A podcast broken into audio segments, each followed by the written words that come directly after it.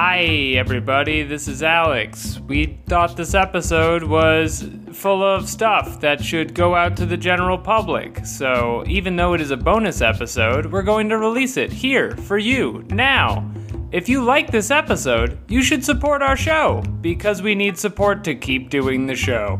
Also, consider you may want to go to our live show September 10th at Caveat, and the link for that is in the episode description and pinned to our Twitter. You sick fucks. All right, have fun.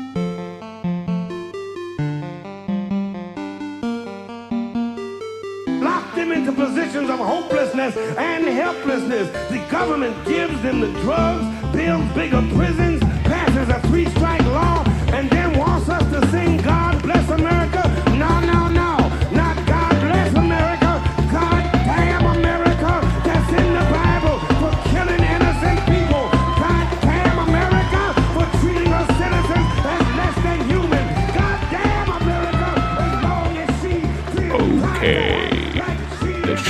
has started.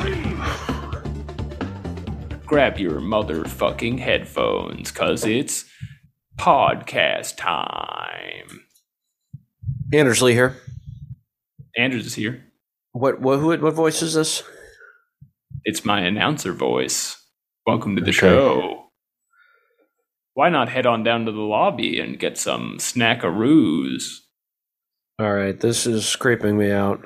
Do you ever? I went to Nitehawk a week or so ago, Uh-huh. and they have like explicit advertisements for bonbons, which is just like the concept of candy, like not even like, not even like a real candy. As in, like they do it as sort of like a vintage ad, like this is a throwback, and they don't actually sell it there. Yeah, like they're just like they've moved past the the visceral in the psycho realm and are now directly touching the meat of your brain. Hmm. And so that's what I'm trying to do at the start of our show. Get people thinking bonbons. I don't start a lot of these. I'm kind of like a Yeah, background character. I would have started if you if you know I can still do that. No, no, this is what we're Damn using. it! All right. Yeah. This is it. Ladies and gentlemen, welcome to the show. It's me, Alex Patak. I'm here. Jake is off in his uh his research chambers, his pod. He's researching the chemical elements of cocaine, whatever the chemical combination of cocaine is. Right. He's Each- about he's on the verge of a breakthrough. Right. he's about to untap it all. um, so I think that's probably that's probably going to be pretty big when that comes out. Looking forward to that. Yeah. Um, It's just your boys here this week. We got a special guest. We're talking we're talking climate again. How do you feel climate- about that? I tell you this: the climate is changing, but is there a climate for change? Which is what we will need to stop the other climate from changing. We need to, yeah, stop the climate change by changing our political climate. I think that was someone else's line. I think that was probably a Stein line, Jill Stein. it writes itself, really. I don't know. Yeah. When when you said it, I was like, it did make me wonder if you've ever written a song. Oh yeah, Really? I actually yes. I've this is the one hobby I've never heard you bring up. I mean, I write lyrics when uh, when the climate is ripe for lyrical.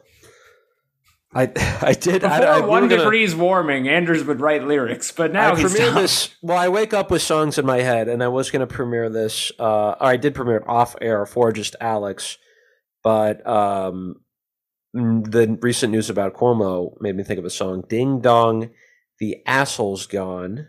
Okay, Uh, put the rest is quite vulgar, so never. Let's keep it off air. But this uh, is like your diss track. Well, it was it was just a reassuring track to people that they won't be sexually harassed by this creep. This is like when Eminem had a fuel uh, had a feud with Double XL, but it's you and disgraced Governor Andrew Cuomo.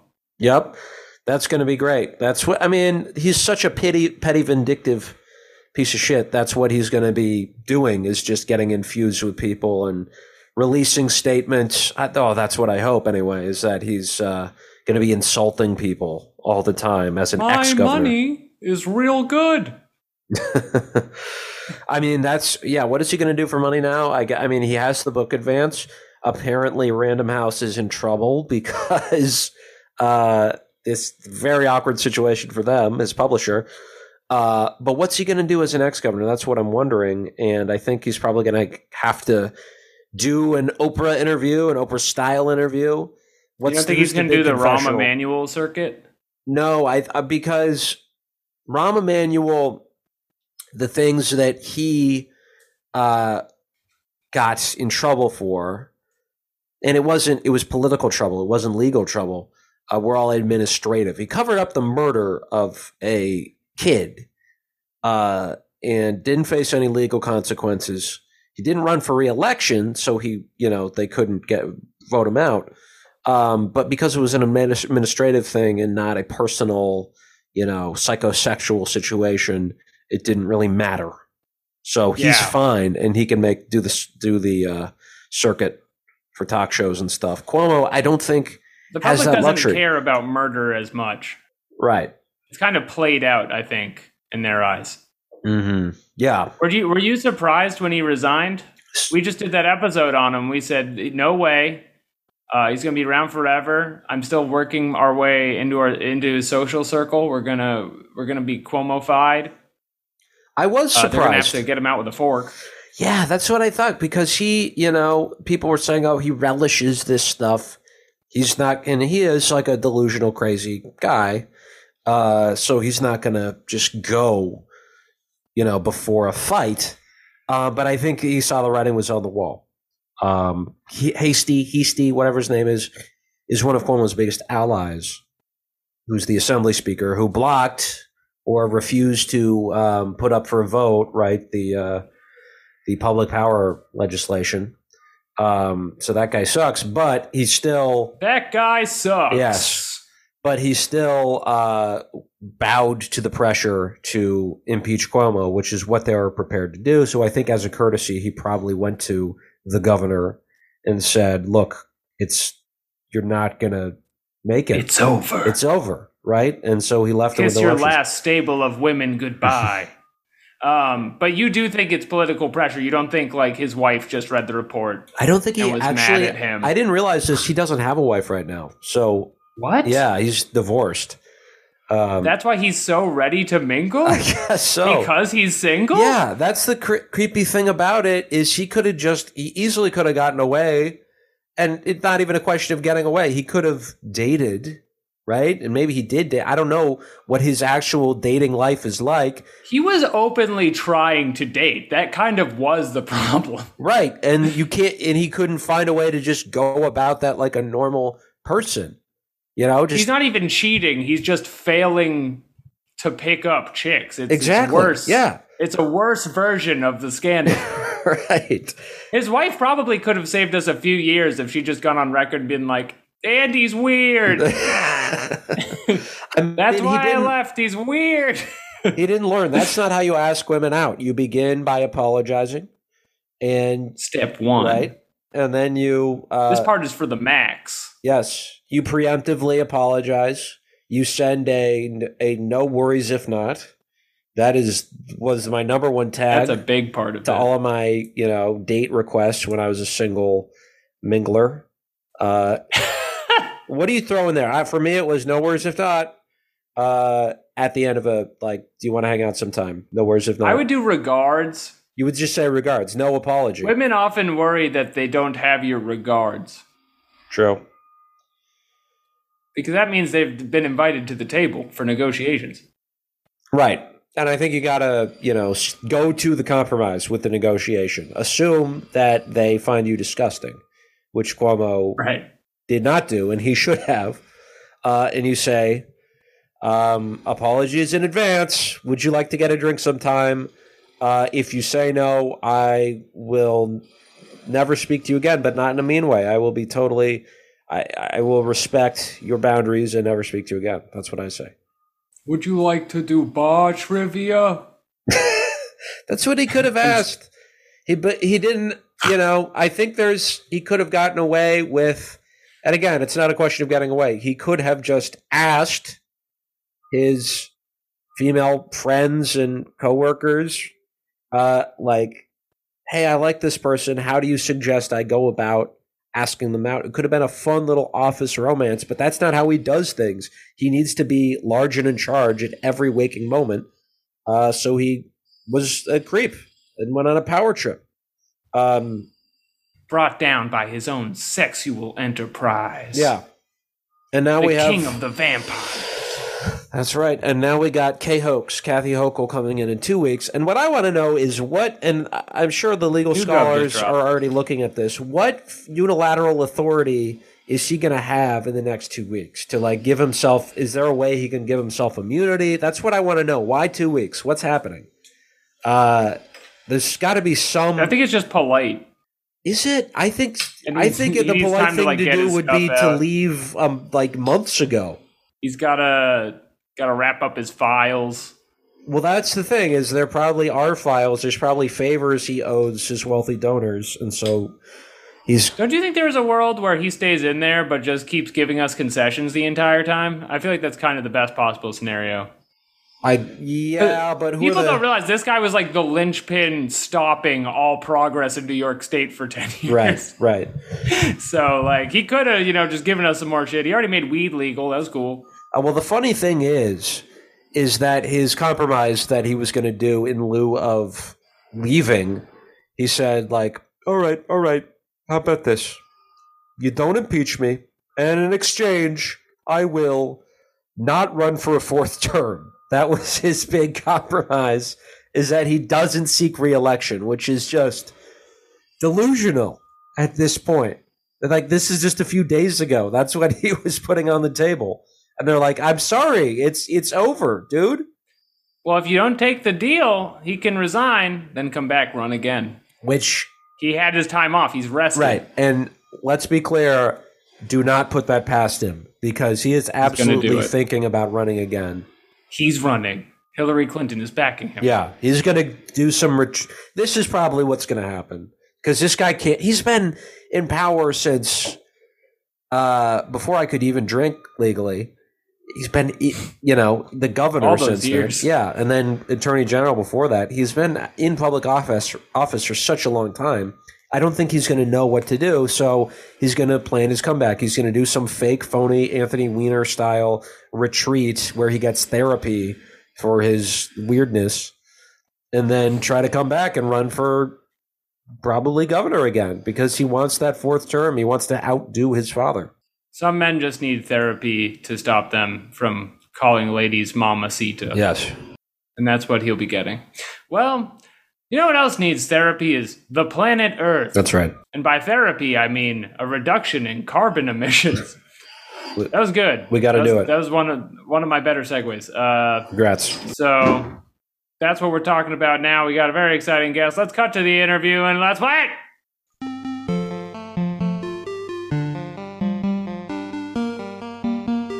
That's right. We are here now live with the famous Sean Estelle, uh, former DSA National Politi- Political Committee member from 2019 2021 from Chicago. They, them pronouns. Sean, thanks for coming on the show. Yeah, of course. Thanks so much for having me. Really appreciate uh, having some folks to talk with about this report and the state of the world while it's thunderstorming uh, in Chicago. So, Absolutely. Let's, we're in let's one of dish. the. Uh, oh yeah, we're all in different places. New York's in one of the heat waves that will be occurring once every three days for the rest of our lives. So I'm enjoying that.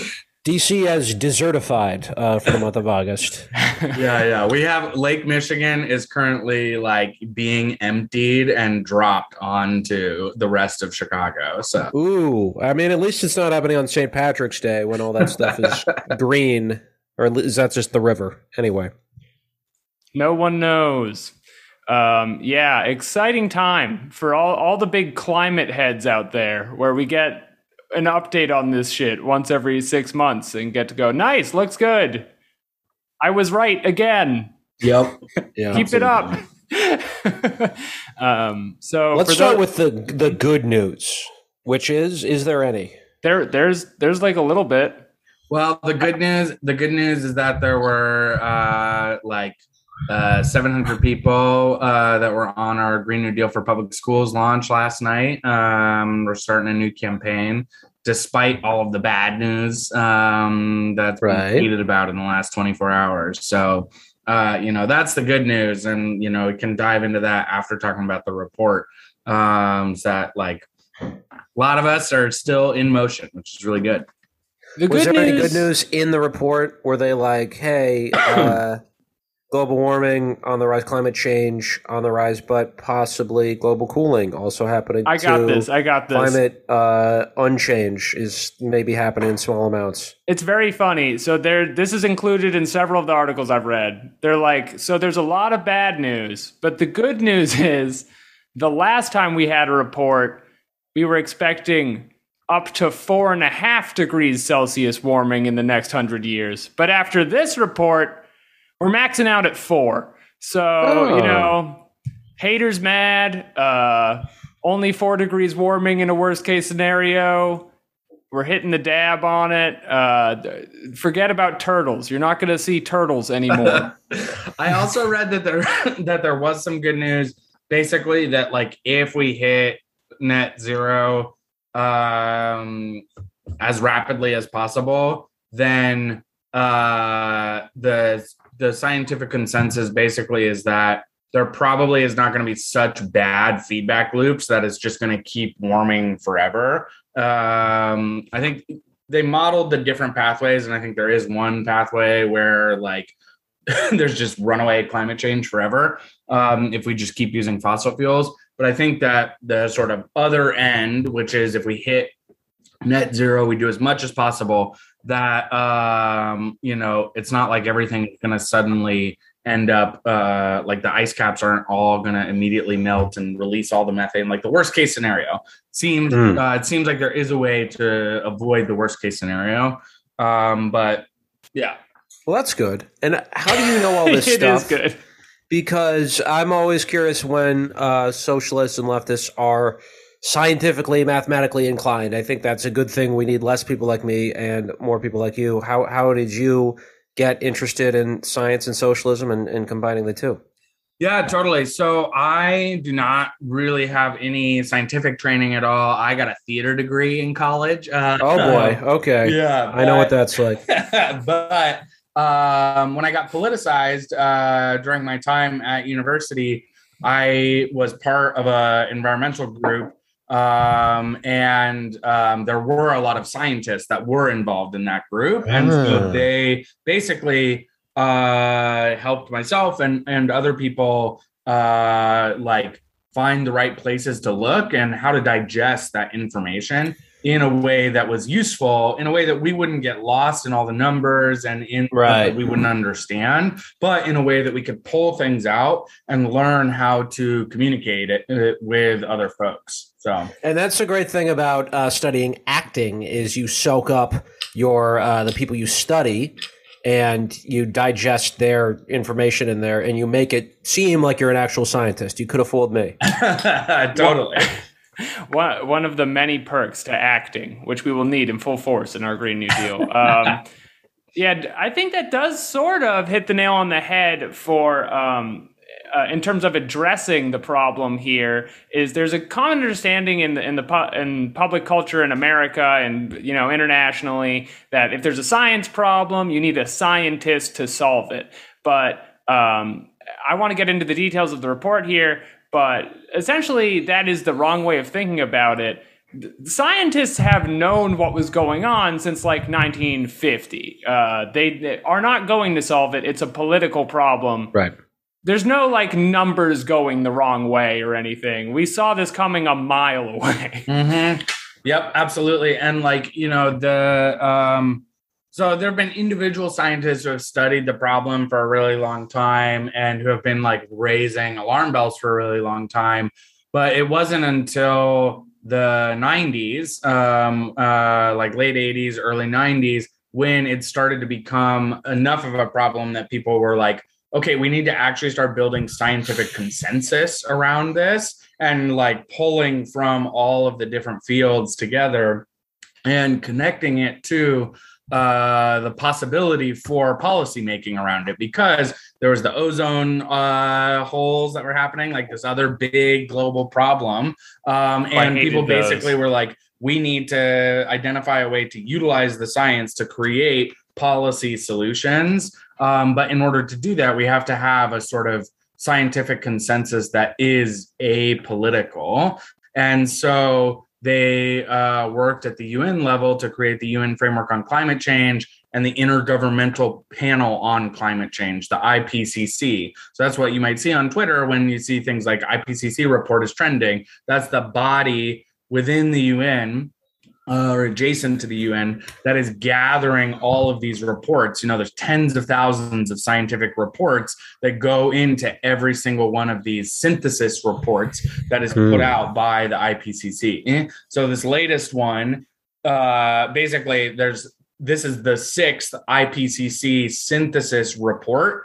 And since they've started doing that in the mid 90s, and so this report that just came out on Monday is the first working group, which is the uh, the like basis for the physical science um, around climate change, and it's an update on that uh, consensus around uh, what is causing climate change and uh, like how bad it is and what the effects are and that sort of thing. Right. It, it's weird if you're um, plugged into this kinds of stuff because you know we get this big report uh, that comes out and it confirms a lot of the things you're already worried about. Uh, but the real breakthrough in the science here is this is every country on earth signs on to this thing. And like the, the, the big development is okay, we all agree it's man made now for sure. Before we were only 98% sure, but now we're 99.3% sure. yeah, yeah, yeah, totally, totally. I think the the language in the last report was like uh, we are reasonably sure that it's man-made, and now it's unequivocally sure that climate change is man-made. It's you know this is this is the sort of thing that when we're building the climate science, they quibble over these words, and then the same thing ends up happening with the political solutions too, um, like the um, uh, the Paris Agreement. Um, the words go back and forth, and people will never sign on to um, reports that actually have binding solutions, and then they'll mm. get they'll create days and days and days of uh, essentially stalling. That's why a climate agreement failed in 2009 in Copenhagen, and that's why the one in 2015 in Paris isn't actually binding to anything because the U.S. and other powerful nations um, were like, well, we're not going to hold ourselves accountable and we refuse to sign on to this if it has any words in it, like individual words that might make it seem like we might be held accountable. I don't want to so, feel scared. I don't want the report to scare me. So what did what, what what did it entail when Biden rejoined the Paris Accords? I mean, does it really mean anything? Or yeah, totally. So, uh, you know, the process around uh, the Paris Agreement and the the uh, international climate accords are super uh, important. Uh, they are completely inadequate, um, but uh, to me, um, they are important because they are the one venue where we have um, both like those with decision making power and also civil society and scientists coming together across countries to start that dialogue of what it is going to take to solve climate change because it is going to be like a global solution that has to happen. So in the way yeah. that like the UN is totally inadequate and always has been, and it has always been in some ways gamed by powerful nations like the US. But then also, there have been countries um, like Cuba and leaders um, like other folks who like go into that space and say there is potential here. In that same way, um, I think we have to uh, recognize the fact that like we could hold people accountable through that framework, and basically everybody when they signed on to the Paris Accord, they created what was called a nationally determined contribution, an NDC, that was saying this is how much uh, carbon emissions we are going to commit to reducing by X time. And then all of those things together created the Paris Agreement. Mm. And so then the IPCC and other policymakers and also other scientists sort of have a they have a baseline to measure here's where the science says we're going and here's where the nationally determined contributions are uh, if they get met 100% and then the gap between those that's how much faster we have to be going in order to get to the science So in theory, they could do that without making policy recommendations.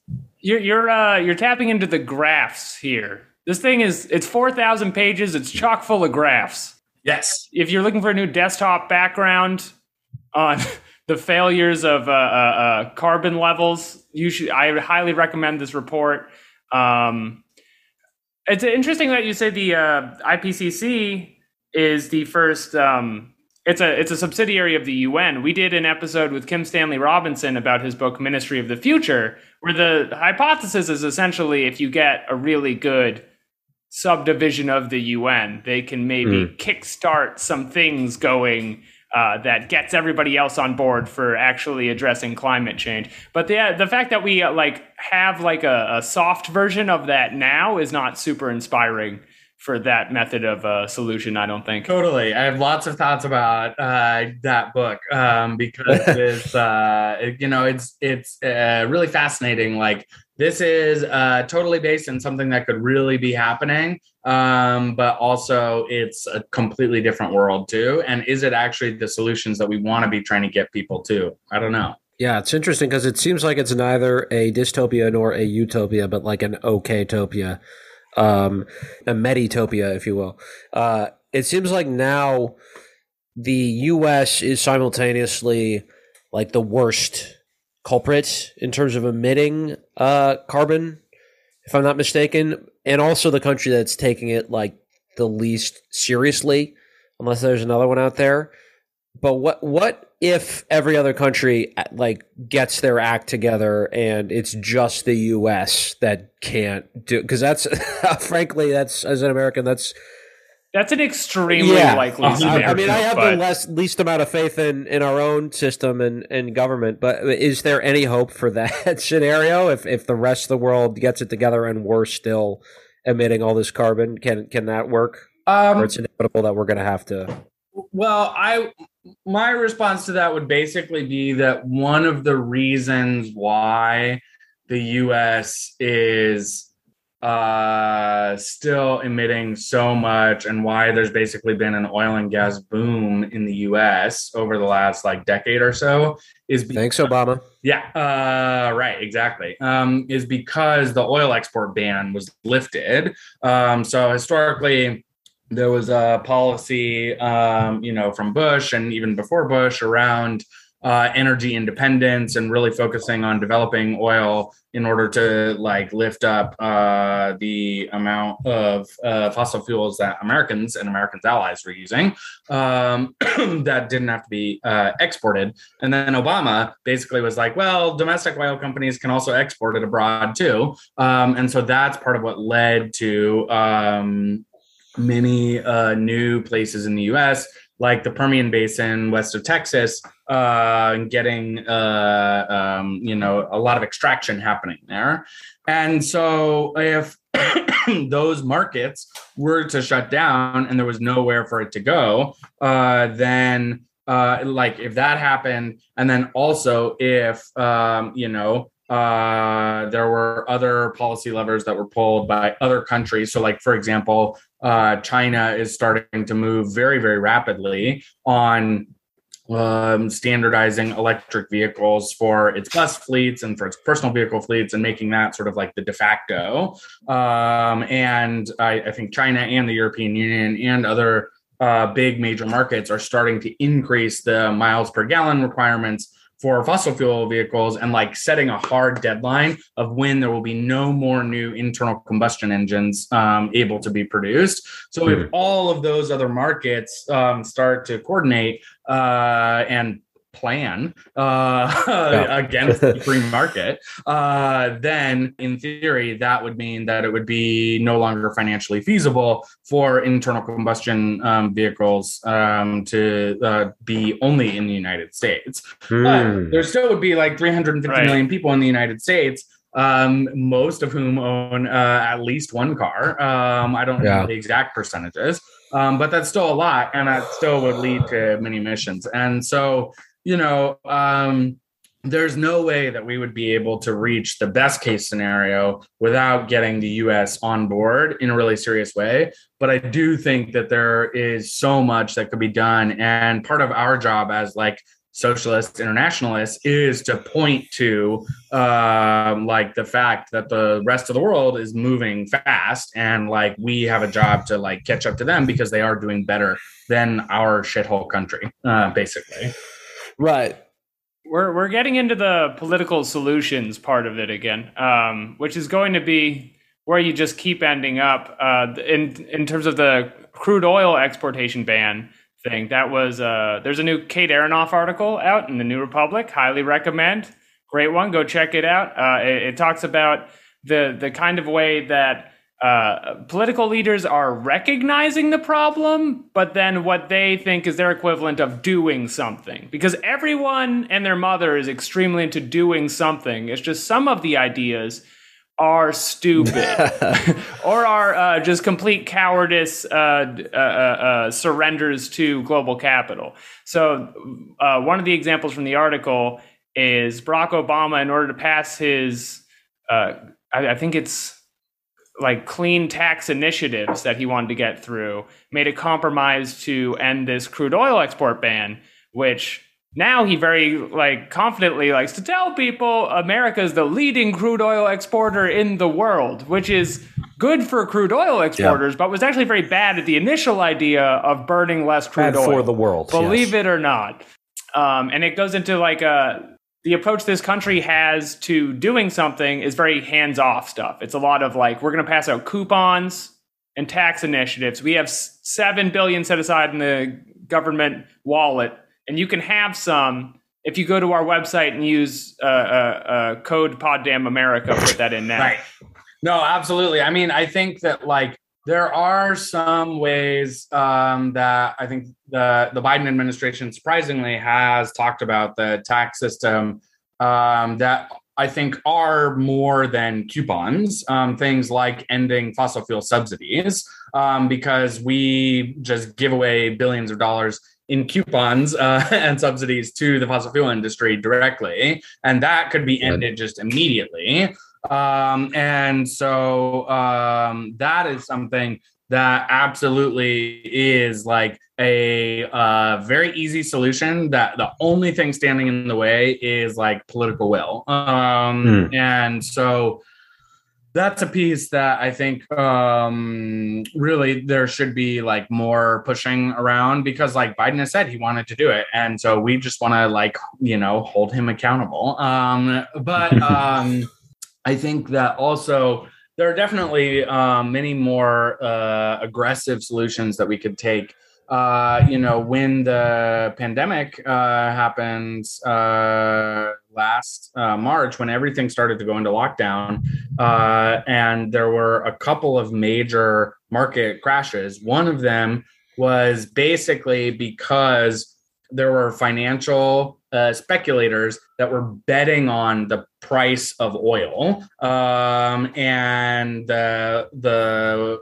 the way that uh, oil was going to be changing hands and how much it was going to cost when it changed hands. And so when the markets crashed and everybody started using, uh, stopped using that oil, stopped driving, uh, when cruise ships stopped uh, going, et cetera, et cetera, we got to this place where all of a sudden the house of cards came crashing down and all of these people that were like betting on the derivatives market um, for oil uh, were going to be left holding a bag and losing tons of money. Um, and so we saw a bunch of mid-sized companies in the us starting to go bankrupt um, because they didn't know what was going to happen. And so those companies basically uh, started to get snapped up by larger companies like ExxonMobil, the big oil super majors.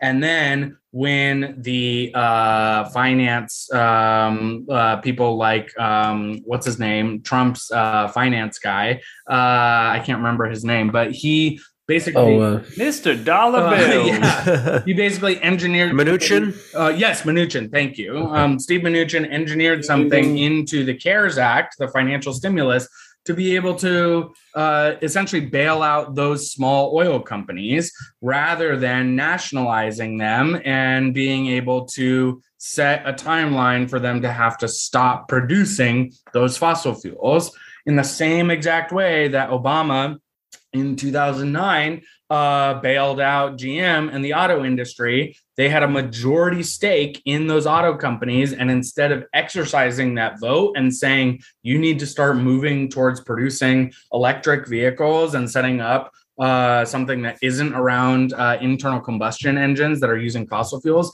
Instead, the government bailed them out and said, "Y'all keep doing whatever you want. Y'all keep like uh, like playing on the free market. Everything is fine." So we missed an opportunity last March to essentially nationalize significant parts of the fossil fuel industry, uh, and then uh, you know use the iron fist of the eco-socialist state uh, to uh, say this is the timeline by which you have to stop producing fossil fuels. And so um, you know we we as materialists um, need to be like uh, thinking about the way that we can build power so that when the time comes we can put that demand forward in a more serious way next time. Right. The question becomes essentially like, oh, the adults in the room are not in charge. How do we just take the table from them at some point? Which, um, but I mean, there is there's some like fun stuff to talk about the capitalist vision of the future right now. Like the Biden infrastructure bill that I I think it passed this week in the, in the Senate. There's both a reconciliation bill that's like Democrats only, and then there's also a bipartisan infrastructure bill that's mostly roads and highways. It's getting like horse traded between the Senate and the House it's like very confusing federal legislative processes. Right. I can't believe I can't keep up right. with this. But uh, I, I, did, I did see the fun clickbait headline that Hyperloop is now officially part of the deal. As Americans, we are behind Hyperloop. We're getting in the car with two people in it and we're shooting through the tube and it takes you underground past the fires. Oh my God. uh, Elon Musk wanted to bring that to Chicago uh, and like put it along the same train line that uh, took people from the airport downtown. He literally wanted to build a tunnel that just went next to the train line that working class people would use for rich people to like go with their cars. Um, so uh. we wouldn't have to like touch the pores, basically. Good. Yeah, it's a great pores avoidance device, which is not how they're marketing it, but it seems like the best use for the thing. Um, it just really throws into the tricky part of the situation, which is like, look, capitalism is here now, and this stuff is happening, and it is not driven by looking at the graphs and then doing the thing on the graphs. It's whatever the biggest companies essentially say they want to do. We have to keep them propped up or the economy will fall down. So that means we're getting the Futurama tubes. Right. It's the only way through. Yeah, and it's, you know, the as we've said ad nauseum, the market can't handle this. But if it does, then it's going to be more of this Elon Musk stuff. And right now we have a climate czar in Sir John Forbes Kerry. Sir John Kerry, sir, yes. Uh, and he United. likens this to World War II, which I don't think is a bad uh, sort of analogy, um, especially when it comes to like a just transition. You compare that to like the GI Bill, because uh, I think the you know, and this is something that uh, eco socialists have started to focus on as well is is radicalizing and organizing fossil fuel workers, especially ones who have been like laid off.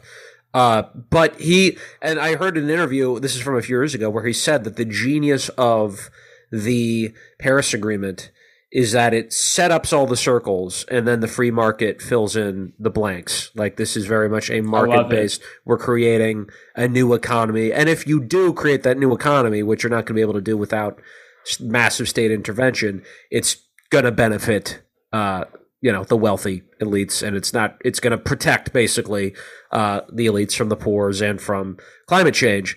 Uh, however, we're talking about generationally taking the table away. Right now, there is a plan to uh, do a lot of things with the public schools in the country um, that will not only weatherize, advance things, modernize, get them, you know, uh, get lead out of the pipes and all that stuff, but also is there a possibility that this new Green New Deal for public schools will uh, change the child mindset to one of cooperation and uh, you know, basically instill in a new generation the need for a cooperative uh, eco-socialist economy. Not to not to give any sound bites to conservatives, but uh, in theory. No, but I, I, I think that it's fine to be explicit about our vision, um, yeah. which is that like uh, we do want to. Uh, part of the reason why we want to have schools be a cornerstone of what we're doing in the short to medium term is that schools are one of the last real um, public institutions um, that are left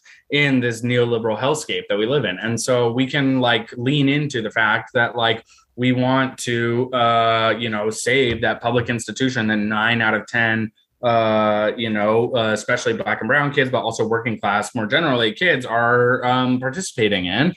And um, that's okay. And it's um, okay to say like the conservatives are wrong when they say that there is no such thing as a society. In fact, there is mm-hmm. such thing as a society. And, um, you know, um, I would argue as like uh, a Marxist that not everybody has to be a Marxist or a Leninist or whatever. Like even if you're not a socialist, you should still believe in this idea of uh, investing in public goods um, and in that like um, society of cooperation that you're talking about.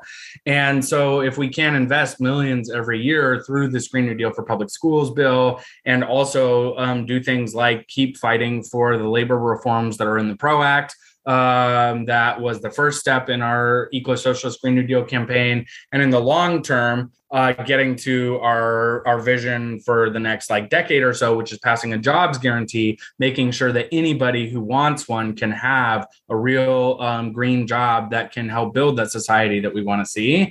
Um, like all of those things together are going to be able to get us to a place of uh, transformation and like we're we're uh, almost certainly who knows? I will never say absolutely but we'll almost certainly not be able to completely smash the market and smash you know this 250 year old system in the next decade because we have so much that has to be done in order to just mitigate the worst of the harm. But what we can do is that we can build those uh, deep uh, like uh, institutions, um, those organizations. We can rebuild the labor movement. Um, we can have people that are going to fight for us um, and um, stop the worst of the harm and also create the possibilities for us to keep fighting. Like that is what we are doing as eco socialists and as um, socialists right now. Is we're basically trying to like open up enough space for us to keep fighting um, and make sure that the world doesn't cut like uh, totally collapse. So yeah. So the this is the this is the America's premier God Socialist podcast. Thank you for listening. Uh, we talk a lot of DSA shop on here. I feel like I would be remiss if I wasn't like grilling you slightly about this or pushing back at all. So let's let's say I'm like Joe America Smith who works at Macy's and I'm just some fuck who has heard through like CNN or some terrible media outlet uh, there's an official UN report that we're all in a lot of trouble about climate change, and I'm really worked up about it. Uh, as DSA, like, how does it behoove us as socialists? Like, how do we tap into new people being like, I see you're concerned about the superstorms, and we're going to redo our public schools. Like, how do you? What what is the the strategy behind this specific leg of it? Yeah, no, absolutely. So um, I think that uh, the the basics of the strategy are that again, like nine out of ten kids use public schools, um, and so probably that person um, has either a kid directly or knows somebody that is in public school. Um, and oftentimes, those public schools have crumbling infrastructure that is on the verge of collapsing even more because of those superstorms, because of that extreme weather. And so the idea is that if we're investing in things like green retrofits, which is going to require work and labor, then we'll be able to not only bring down a bit of emissions um, and do it in a systematic way at the municipal and at the state level, but we'll also be able to, in the long run, create a community hub where people are going to come together. We know that people are able to survive things like heat waves, like hurricanes, like superstorms when they have strong social networks and social bonds and they're able to care for each other uh, and then also make demands of the people with decision making power together and collectively. And so, our job as an organization is to not only bring those bonds together, but then also create a vision of what making those demands can look like. Um, and that's why that person should come to the next meeting that we're having uh, and uh, become a DSA member. Great pitch, yeah, and I think also like adding that this uh, the economy right now, the prospects for uh, millennials, but also like Zoomers and the next generation beyond that, I don't even know what they're called, is pretty bleak right now. And I think most people, regardless no. of their politics, realize that and they see, you know, maybe we may not have all these solar panels and all this stuff set up now to get uh, we're not absolutely ready like other countries, but uh, that's going to be the future, right? Other countries are doing it. That's how you, if you believe in competition, that's how uh, the next generation is going to compete on a global economy is to be trained in these technologies. So we got to start now for the sake of your children and grandchildren. Right. So you're doing grassroots program, uh, uh, uh, uh, electoral initiatives. You're you're proposing solutions and uh, working with the the materials you have at hand. That makes sense in a materials materialist sense. Um, what does the greater, you know, socialist climate struggle look like? You know, uh, the the debate that a lot of these podcasts end up going back to is like, all right, we've decided we absolutely should be not doing this under capitalism, but we for sure have to because it's happening right now.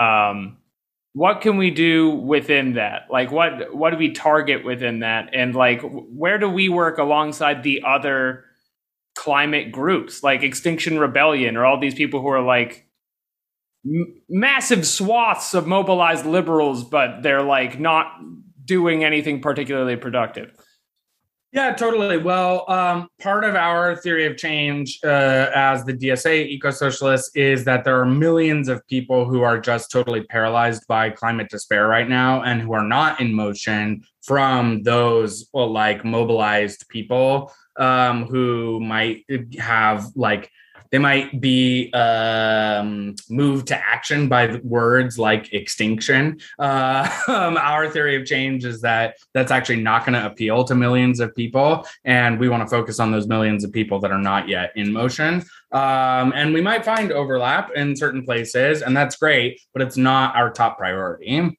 Um, so um, basically, uh, we have as the DSA eco-socialists, we have uh, seven principles for uh, Eco Socialist Green New Deal um, that are around uh, full decarbonization of the entire economy by 2030, um, which we may have to revise based on this new science. Um, but that was what we passed in 2018.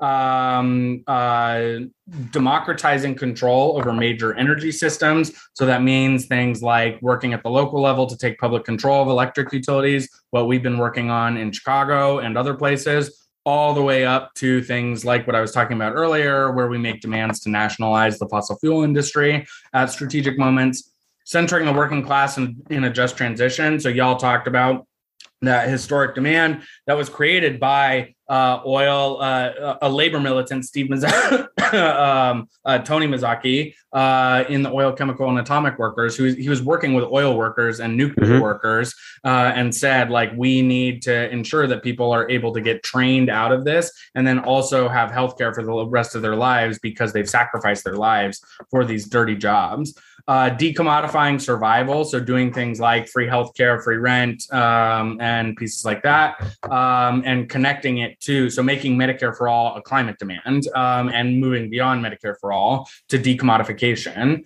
um, and uh, a couple of others, uh, including also talking about demilitarization and decolonization. So, pointing to the largest fossil fuel emitters like the US military, the Pentagon, and saying, no, we should not be talking about climate change as a national security issue.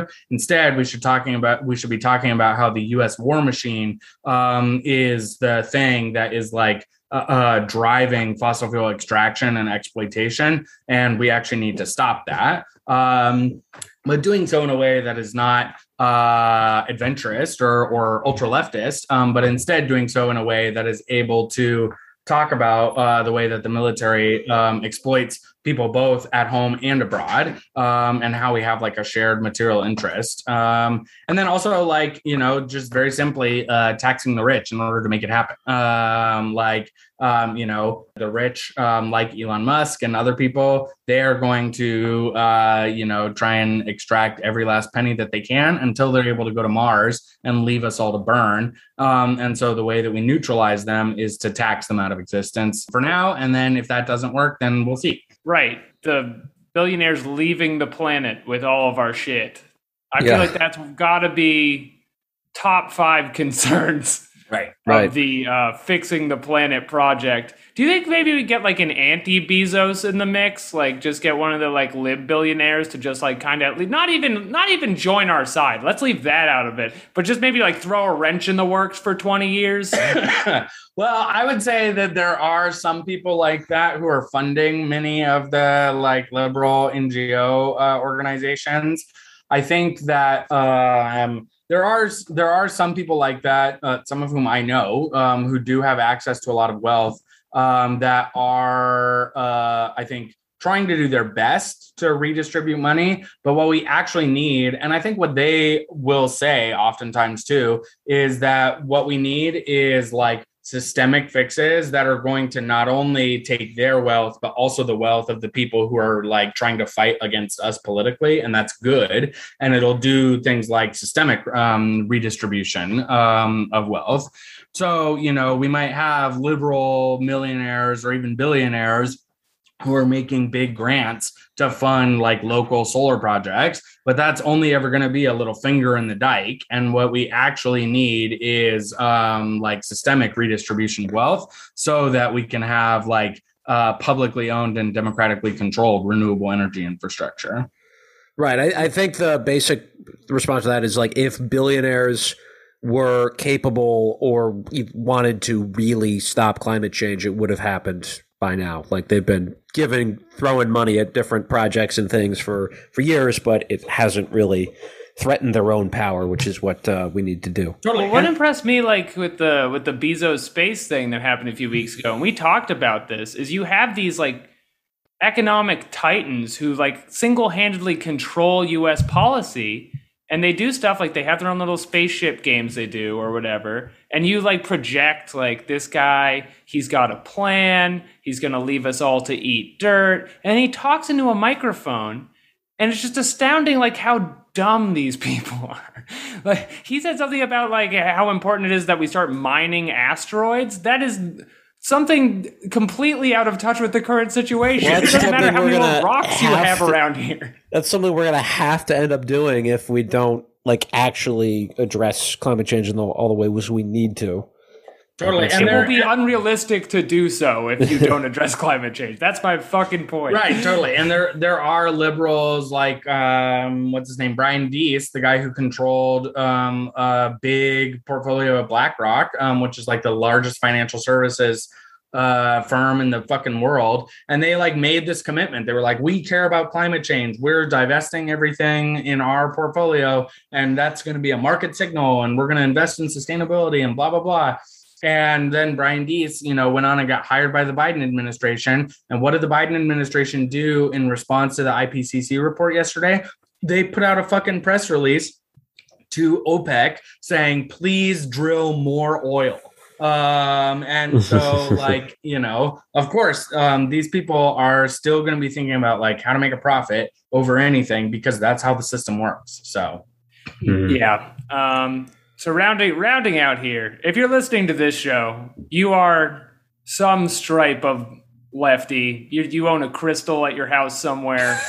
Um, the the real game here is activating people kind of by shocking them. Like you can't just play video games through this, but then not spooking them so much they go catatonic. Right. So uh, the, I- the question think- for the day, and this is this is what I want to round out on, is is it cringe to maintain hope? Discuss. I, I well, I think sort of. Uh, but here's what I want to say.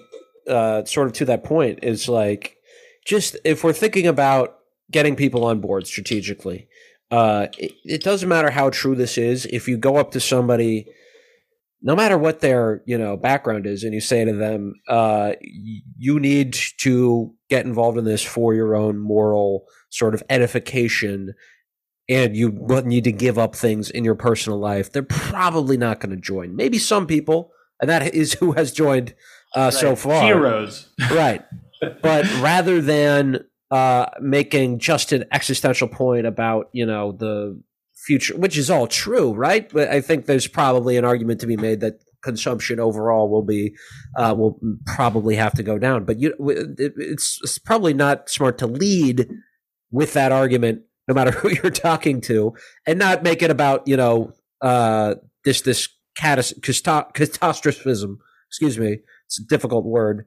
Um, but uh, as again, as true as that is, I think we need to make a very practical case to people that this is this is good for you, this is good for your family.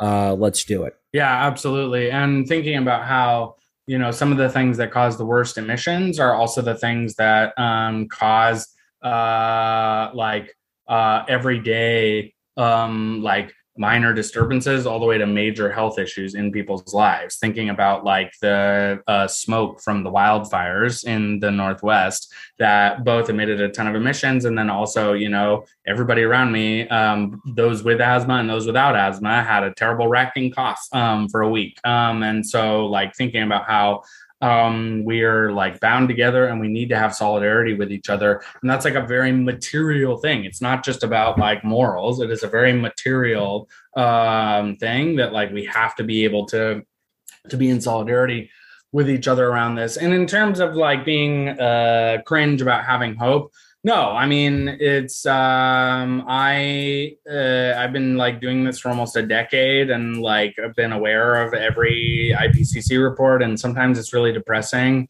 and it is hard to have hope, but um I've never given up hope and actually in many ways I'm more hopeful than I have ever been because um I have seen all of the work that we've done as the eco socialists, as DSA, uh, as like the rising organized left, um, and uh, like labor starting to come together. Yes, we had a big loss um, when Bernie Sanders was not elected, but we almost had a socialist um, in the fucking highest office uh, right. um, in 2020. Um, and you know, coming out of this pandemic, there's going to be uh, like uh, the possibilities for huge upswings in class struggle and like it is our job as socialists uh, and to like put our fucking like shoulder to the grindstone and be like, all right, we need to have hope. We need to give people a vision of a better world. We've been doing that for hundreds of years, and now is not the time to stop because every ton of carbon that we stop, every fucking life that we're able to save is um, gonna be worth it, no matter how bad things get. Um, and so, yeah, like more life and like more solidarity is always like the way that I go about it. I, I would argue anybody who's been in a life threatening situation knows that sometimes it is cringe to save yourself, but you should do it anyway. Right. Out of your own goddamn interest. So save if you're listening to the show, the music, the moments, sign up for something. For the love of God. Absolutely. One of the things you can sign up for, you can go to greennewschools.com. Um, we have a website for our Green New Deal for Public Schools campaign, which is this bill that Congressman Jamal Bowman has put forward. Um, as we said, there's a really complicated federal legislative process happening right now, lots of jockeying between the Democrats and the Republicans for an infrastructure bill. There's also this individual standalone bill that DSA and um, probably a growing coalition fairly soon is fighting for so that um, we're going to get investment in public schools in this reconciliation bill and then we're going to keep fighting for uh, green investment um, in our public schools beyond that too. We're going to keep you know uh, following our tribunes of the working class that are in congress and beyond um, like jamal bowman um, who's fucking amazing. We're going to keep fighting for everything in the pro act um, and in the long term, we're going to fight for a jobs guarantee. So you should join the DSA Eco Socialists. Um, and um, you can go to ecosocialist.dsausa.org for that. And if you're not a member, you should absolutely join DSA. Um, it, uh, you know, things might get messy on Twitter occasionally, but that's what being in a democratic organization looks like. Um, and uh, we got That's what you signed up 250 for. chapters, and it's um, it's real great. So that's that's my recommendations. Yeah, and we'll put uh, a link in the notes in the show notes to uh, sign up. I believe there's some phone banking happening Yes, pretty soon with uh, GND for public schools, right? Yep. Over the next couple of weeks, we're going to be doing phone banks, and then we're also doing local base building work where people are going to be adopting a school and doing canvassing and um, basically starting to create local campaign committees that are going to bring in building trades workers, teachers, students, family, and community members to start talking about how, um, like, establishing a vision of what it will look like to have public schools um, as like a community hub um, Mhm. that uh, can be uh, invested in, and then also uh, can you can use them to like organize. So Cool. All right, Sean Estelle, thank you for coming on. Uh, where can our listeners find you? uh, you can find me on Twitter at shy trans underscore plant, and uh, you can also check out my Goodreads profile. I like to post reviews of the books that I read, and I'll be doing a lot of that. So Nice. Review Sean's reviews. All right, we're going to call it there for now.